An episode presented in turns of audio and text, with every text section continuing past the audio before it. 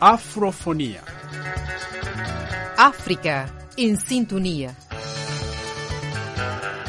News, fatti, commenti.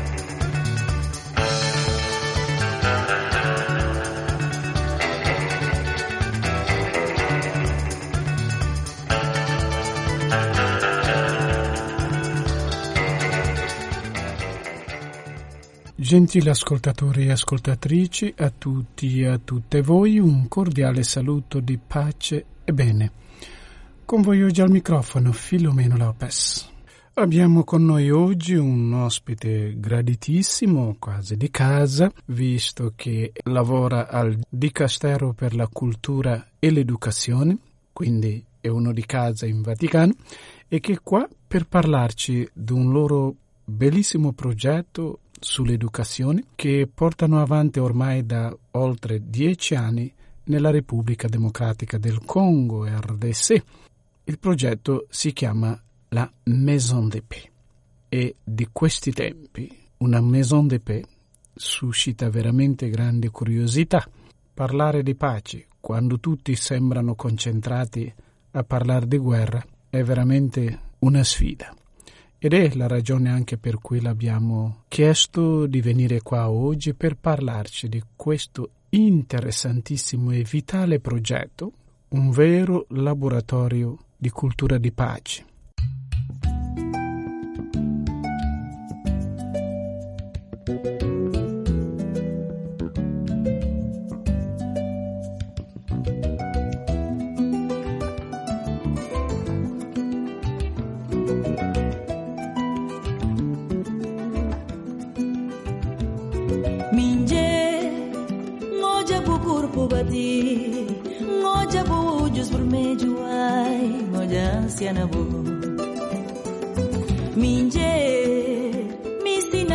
respirar, misti não babu descansar, misti babu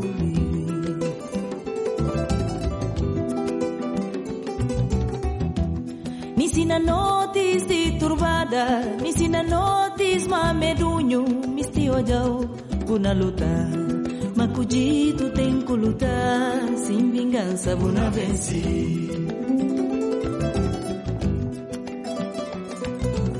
Grazie, grazie Filomeno per questo invito che ho accolto con vero piacere e per la possibilità appunto di poter presentare quello che è il nostro impegno nella Repubblica Democratica del Congo.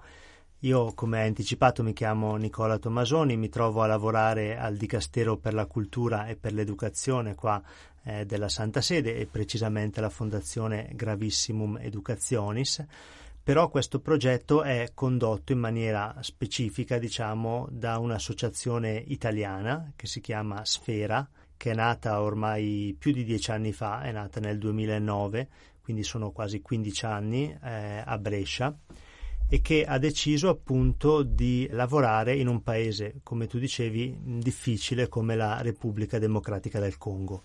È un paese che noi non conoscevamo, che per una serie di, di, di vicissitudini ci siamo trovati a eh, operare e che però è stata per noi una bellissima scoperta.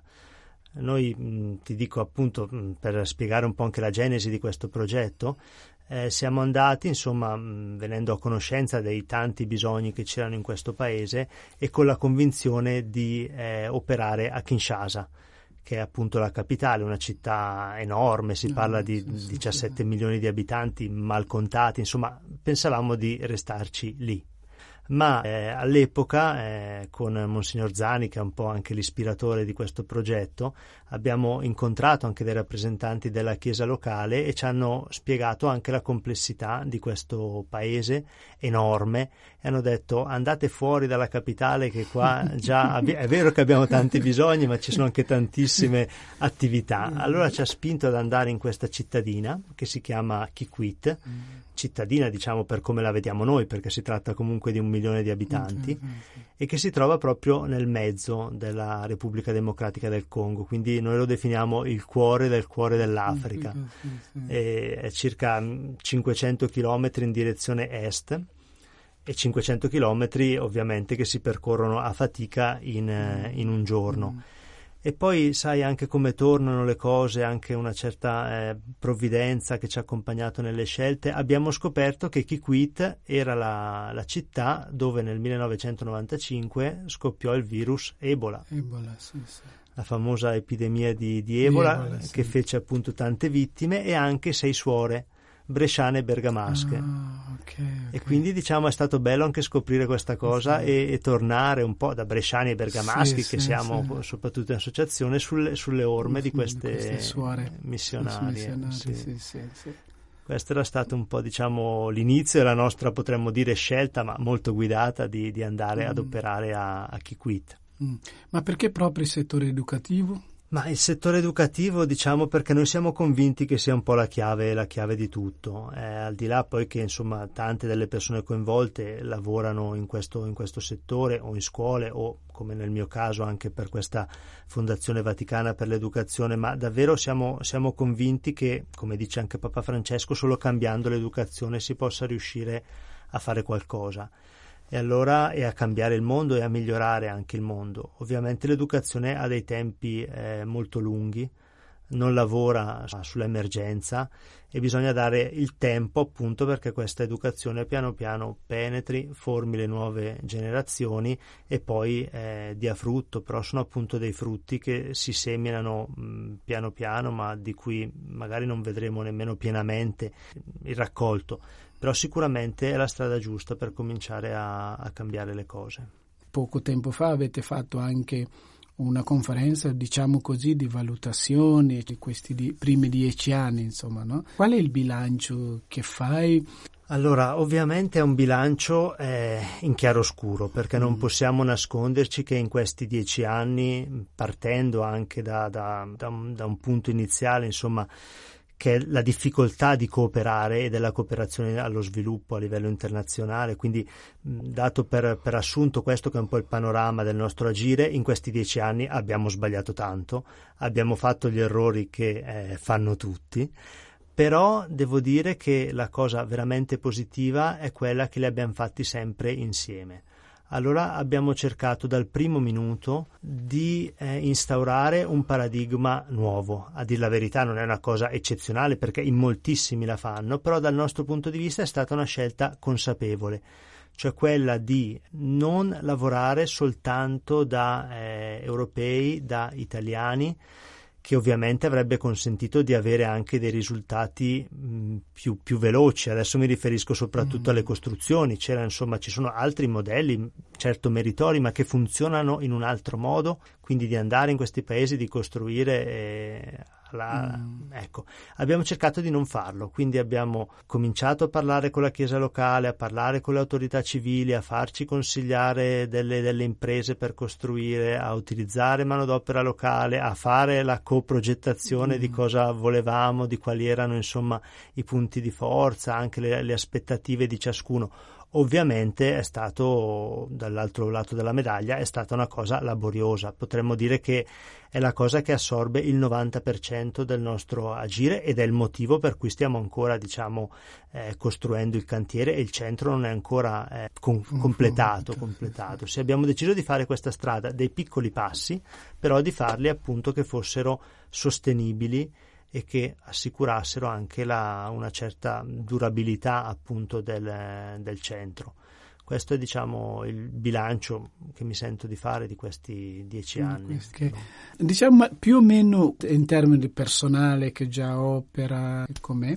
Sì, allora come hai avuto modo di capire eh, la, la Maison d'Epée è un villaggio, mm. quindi se vogliamo immaginare cosa c'è, eh, anche insomma essendo alla radio con un po' di sforzo di immaginazione, la Maison d'Epée si presenta come un villaggio, quindi immaginiamoci un contesto di savana mm. e un villaggio che da un punto centrale, che è il punto di accoglienza, si sviluppa tutto intorno a eh, Raggiera. Mm quindi su questo diciamo, perimetro di circa 12 ettari, quindi un pezzo di savana abbastanza significativo, si dispongono tutte le costruzioni e le relative attività.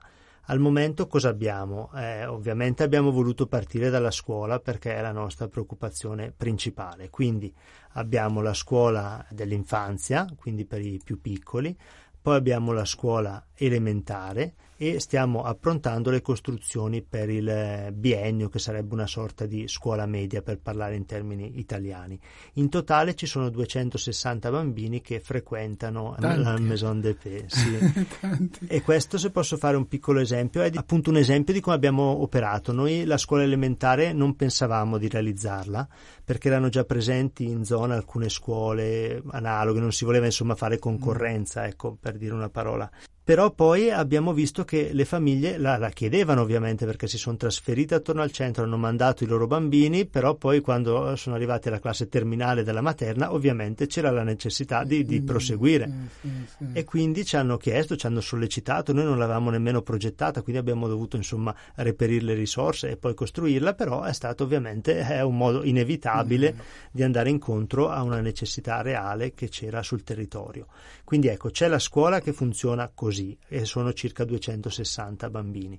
Poi c'è eh, la Casa degli Operatori, che al momento sono le suore francescane angeline e il Movimento dei Focolari. Ci sono in totale una, una decina di persone tra suore e eh, ragazze in formazione e anche insomma laici del Movimento dei Focolari che queste dieci persone garantiscono una certa continuità al centro, al di là dell'avvicendarsi degli insegnanti. Poi ci sono delle strutture al momento eh, miste che potrebbero essere diciamo, qualificate come dei laboratori professionali, soprattutto dedicate alla sartoria e alla falegnameria. E poi c'è l'attività eh, agricola che eh, dà dei frutti cioè, piccoli per l'autoconsumo naturalmente, però significativi visto eh, le latitudini a cui siamo. Quello è quello che c'è al momento, mm. però il progetto è ancora più, più ambizioso e più, più, ampio, siamo sì, circa sì. la metà. Diciamo che avete allora che di tenere presente che aprendosi ai bisogni che la gente vi, vi, espone, in questo caso non pensavate alla scuola elementare, invece era un'esigenza per gli altri. Ma non pensi che in qualche modo sia stato anche provvidenziale perché l'educazione è proprio quella base. La pace è una virtù che bisogna imparare, no? E non pensi che sia proprio in quella fascia di età il momento migliore per mettere questi tipi di, eh, di valori, insomma? Sì, sicuramente diciamo che è uno dei, dei frutti di questo mm. metodo allora quando uno si mette in questa prospettiva che tu hai cercato di delineare, mm. appunto, che è quella di lavorare insieme per la pace, deve mettersi anche nella prospettiva del dialogo, mm. della conoscenza dell'altro. E allora quando uno si mette in questo cammino insieme, eh, i frutti mm. sono ovviamente di, di, di questo tipo, sì, necessita sì, di fare sì. un passo ciascuno nella direzione dell'altro, di capire mm. quali sono le, le, necessità, cosa si può offrire, cosa si chiede. Noi abbiamo cercato proprio dal, dal primo minuto mm. di fare questo e le prime volte io ricordo con certi volontari anche che, che, andavamo, allora facevamo questi incontri anche con la popolazione locale e veniva detto loro, allora noi abbiamo bisogno di questo, abbiamo bisogno che voi collaborate, abbiamo bisogno di persone, abbiamo bisogno, poi giù è un paese dalle grandissime ricchezze, allora diciamo già questo cambio di prospettiva li, li, li metteva, diciamo, ribaltava la cosa, perché loro venivano a questo incontro chiedendo, allora ok, la lista della spesa, invece era, era, era la dinamica, era il contrario. e, e davvero possiamo, possiamo imparare mm. tanto da questa, da questa collaborazione. Sì, ma. Magari eh, guadagni meno in termini della rapidità di costruzione di ciò che vuoi, ma guadagni nella costruzione delle radici. Perché quando le radici sono profonde, si dice da noi, non hai più di cui preoccuparti. Ma allora, quando avete pensato a questo bellissimo laboratorio, perché proprio Maison de la Paix e la RDC? sì, allora come ti dicevo la, la, Repubblica Democratica del Congo è stata una scelta diciamo per varie traversie e, a, e anche molto casuale però in fondo abbiamo cercato il posto dove è difficile fare una classifica in questo, in questo, genere di cose, ma il posto dove ci fosse più bisogno al mondo. Mm. Perché se uno lo conosce è veramente un paese eh, martoriato, okay da uno dei, dei, conflitti più lunghi, più duraturi, anche se se ne parla poco. Di recente, sì, insomma, sì. i riflettori si sono accesi con la morte dell'ambasciatore Luca Attanasio, sì, però è un paese di cui si è parlato poco, ma è un paese che ha dei, insomma, dei, dei bisogni enormi, dei bisogni enormi e anche tanto da offrire. Lo dicevo prima, appunto è un paese giovane, è un paese con risorse di ogni tipo, naturali, dal punto di vista dell'acqua, delle foreste, dei minerali, dei diamanti, ovviamente noi non andiamo cercando diamanti, ma insomma è un paese che, che ha tanto da offrire ma che ha tanto bisogno, dove il contrasto tra eh, le potenzialità e quanto esse non siano espresse è fortissimo, è fortissimo. Questo è stato, diciamo, forse il motivo per cui siamo finiti nella Repubblica Democratica del Congo e per quanto riguarda eh, la pace, lo dicevo prima, insomma, perché siamo, siamo, convinti che solo pacificandolo, solo attraverso la, la pace, insomma, si, si, si possa costruire lo, lo, sviluppo. Poi, insomma, siamo un'associazione bresciana, quindi anche certi echi di Paolo VI sul, sullo sviluppo, quale nuovo nome della pace. Eh, sono, ancora, sono ancora, molto, molto forti in noi. Mm, sì, sì. E, e, di fatto una cosa che mi ha propriamente colpito di, di questo è vedere che comunque è una, un'associazione fatta fondamentalmente da bresciani. No? Io credevo che forse quegli anni ormai sono finiti, no? in cui i bresciani erano in prima linea negli anni 60, 70 per quello che si dice oggi il Global South, no? che nonostante ci fossero meno social media, ma la gente comunque era più informata di ciò che succedeva altrove, insomma, e lo sentiva come problema proprio. Cos'è cambiato nell'Italia di oggi e perché? Ma noi sicuramente vogliamo metterci anche alla sequela ed essere un po' eredi di quella che è mm. una tradizione come quella a cui tu facevi riferimento così importante però siamo anche convinti che sia una tradizione da rinnovare mm. profondamente, cioè che si riesca a, a, portare anche nel mondo di oggi soltanto rinnovandola e soltanto facendo in modo che parli ancora alle persone di oggi, mm. quindi non possiamo vivere ancorati in questo, in questo, passato, pure significativo, che c'è stato a Brescia, eppure pionieristico, perché mm. all'epoca fu appunto uno dei punti più avanzati che portò anche alle leggi sulla cooperazione internazionale, tutta quella storia che conosciamo. Insomma, siamo convinti che bisogna caricarci anche sulle spalle questa eredità, ma rinnovarla. E infatti noi, insomma, co- con la scarsità anche di mezzi che, che contraddistingue tutte, tutte, le opere anche dell'uomo, ma stiamo cercando di, di, fare questo, cioè di ripartire, di riporci le, le, le domande, di, di non dare nulla per scontato e di fare un'opera di sensibilizzazione anche a Brescia e anche in, in Italia. Quindi questa è l'altra, l'altra, gamba diciamo, su cui poggia la nostra associazione, quella della formazione anche in Italia e delle iniziative di tutti i tipi, di tutti i tipi. Noi stiamo lavorando dal punto di vista accademico, che c'è più proprio, ma anche dal punto di vista culturale, con iniziative di vario genere. Quindi tu facevi riferimento all'evento pubblico che abbiamo avuto a Roma, ma anche tantissimi mm. incontri con gli studenti nelle scuole di, di ogni ordine e grado, veramente. Abbiamo delle scuole, per esempio, elementari, anche che sono gemellate con la nostra scuola di Maison de Paix mm. e che collaborano soltanto scambiandosi i i, disegni appunto dei, dei, bambini. Anche questo è un modo per, per conoscersi. Mm. Ovviamente alle, alla scuola superiore gli interventi sono di altro tipo e all'università ancora di altro tipo, ma stiamo cercando anche di fare una formazione in Italia.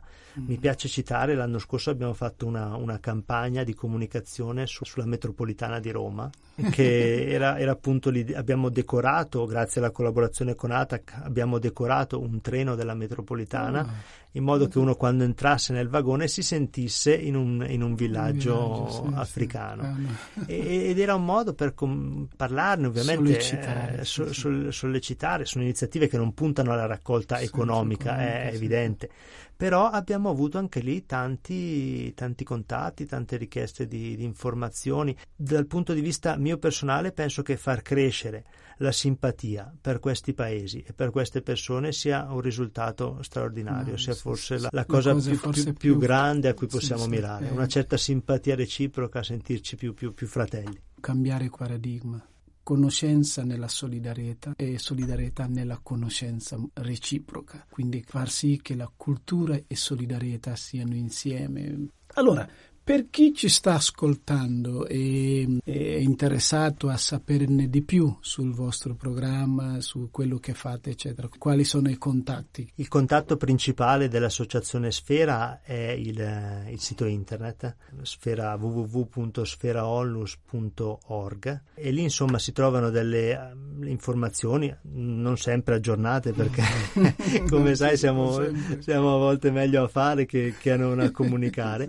però le coordinate coordinate generali di cui abbiamo parlato ci sono tutte, okay. quindi c'è soprattutto la, la rete di, di, Sfera, si tratta di 30-40 soggetti con cui collaboriamo stabilmente, c'è una presentazione della Maison de Paix, ci sono alcuni video, però la cosa che credo più, più importante per questo genere di iniziative sia eh, il contatto anche eh, personale, quindi in, in, fondo non siamo alla ricerca di niente di eh, materiale, ma siamo alla ricerca di persone che si interessino a questo progetto, se uno ha anche soltanto un certo fascino per questo genere di iniziative, davvero lo invito a, a contattarci sì. perché poi da cosa può nascere cosa sì, e anche sì. i, i, volontari della nostra associazione sono dei tipi più diversi che, che non potrebbe essere, quindi ci sono persone in pensioni, professionisti, da, da, da architetti, avvocati, ognuno dà il suo contributo, ci sono studenti, pensa che l'ultima volta nella delegazione che è andata giù c'era anche uno studente appassionato di giochi di magia magia.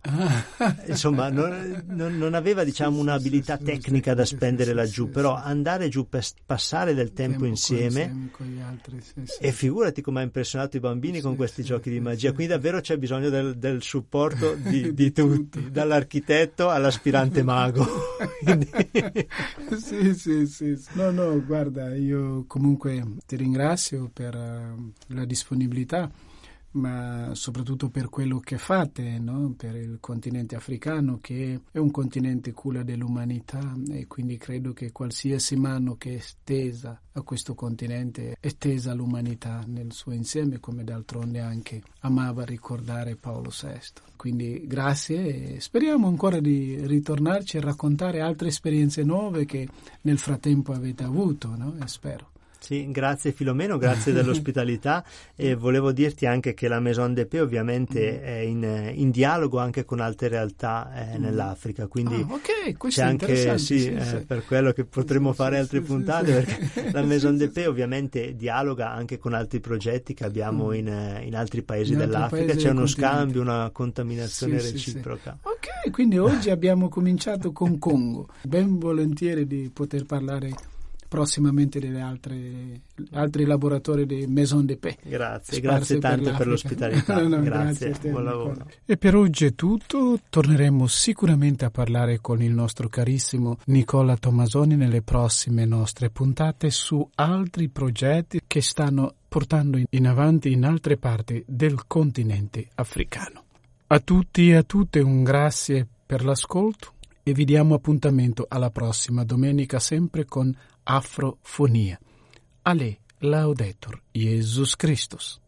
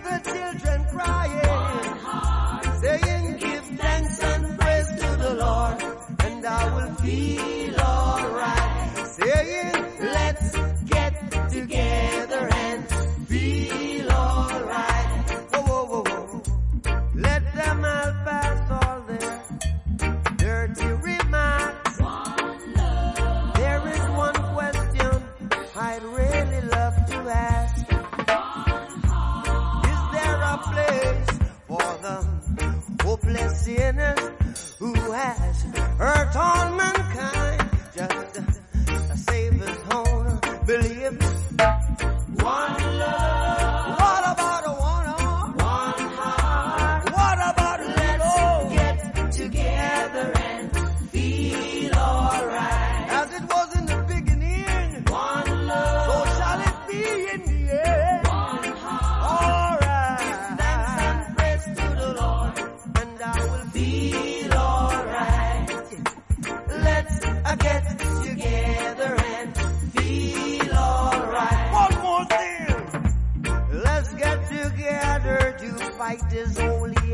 Gideon.